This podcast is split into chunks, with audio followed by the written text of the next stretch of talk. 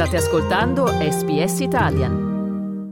I got a call last night from Professor Rapson at the Headland Center. He thinks the current has changed. Oh, come on, Jack. How could that be?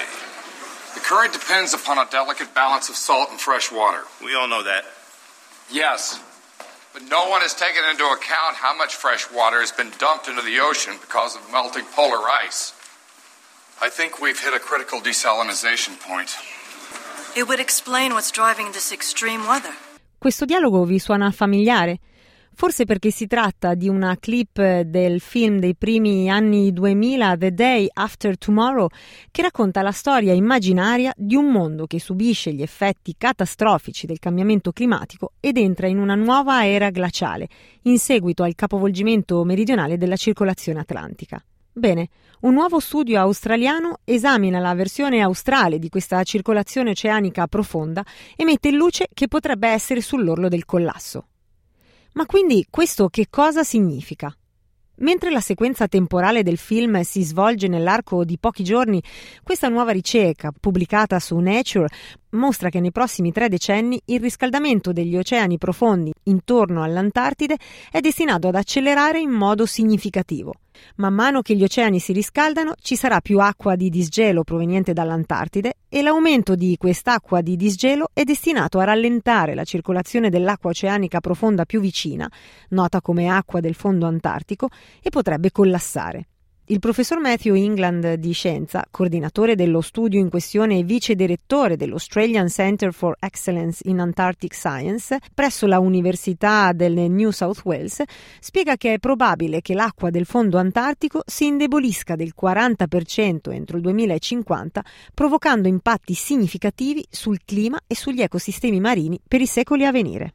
I mean, over the timescale of climate change, it wouldn't have been very watchable. So they, they did a good job at making a good sci-fi by having having everything happen within a few days. Il professor England aggiunge inoltre che in passato il capovolgimento della circolazione è cambiato nel corso di circa mille anni e che quindi un cambiamento nell'arco di pochi decenni è drammatico. When I was a kid learning oceanography, you know, the textbook description of the ocean cells had those two cells that I showed previously they're iconic. They've been there for, for centuries and centuries, bringing up nutrients. And so um, to see the changes that we project playing out in a couple of decades, where where you get the extinction of a water mass denser than a certain class, you know, within within a few decades, is pretty impressive. Inoltre, spiega ancora il professore, questi cambiamenti potrebbero alterare profondamente il capovolgimento di calore, acqua dolce, ossigeno, carbonio e sostanze nutritive dell'oceano. They're massive volumes of water. They've got, in some sense, kind of huge momentum to them, um, uh, and and they're, they're bits of the ocean that have been stable for a long time. So it is pretty dramatic. Ma quindi l'acqua di disgelo ha un ruolo nella formazione dell'acqua del fondo antartico?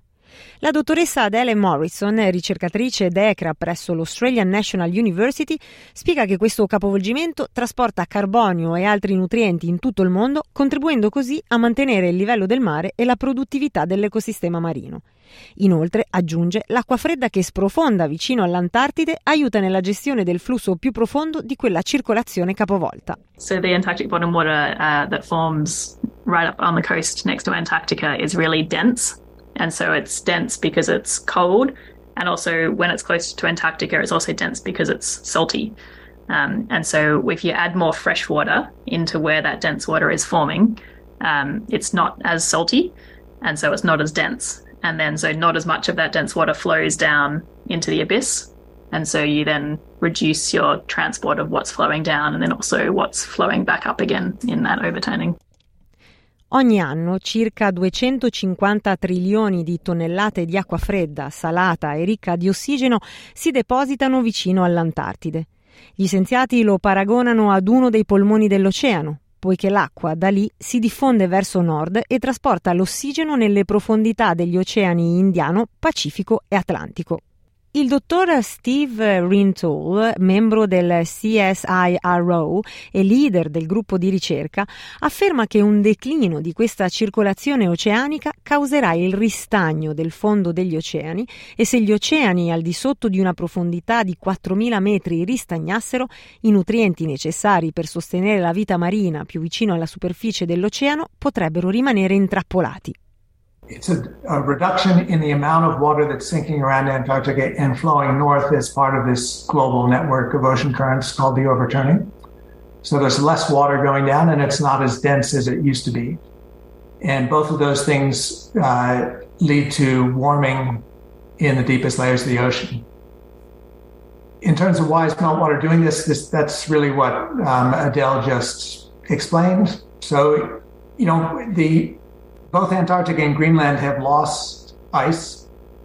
Ice is melted in both of the ice sheets.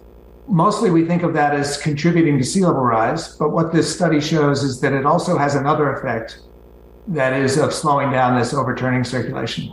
Precedenti studi in quest'area si sono concentrati principalmente sull'emisfero settentrionale, in particolare sul capovolgimento meridionale della circolazione dell'Oceano Atlantico, abbreviato in AMOC.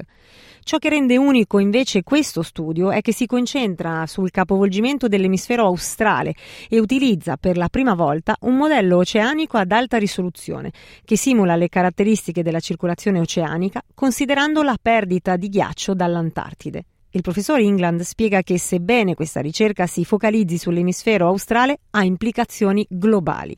The changes are being felt globally because we're changing temperature and winds and so on as well. But when you slow this overturning circulation down, the important thing to note is that it actually does ventilate the whole of the abyssal ocean. And so it is a global impact in terms of that very bottom circulation. So the short answer is yes, it's a global impact, but the biggest signature is around the Antarctic margin. Per migliaia di anni questa corrente oceanica profonda è stata in grado di rimanere relativamente stabile, ma ora con l'aumento delle emissioni di gas serra il riscaldamento dell'oceano è già iniziato, portando con sé la minaccia di rallentare il capovolgimento antartico e generare così un potenziale collasso o estinzione di massa della corrente oceanica profonda. Cliccate mi piace, condividete, commentate, seguite SPS Italian su Facebook.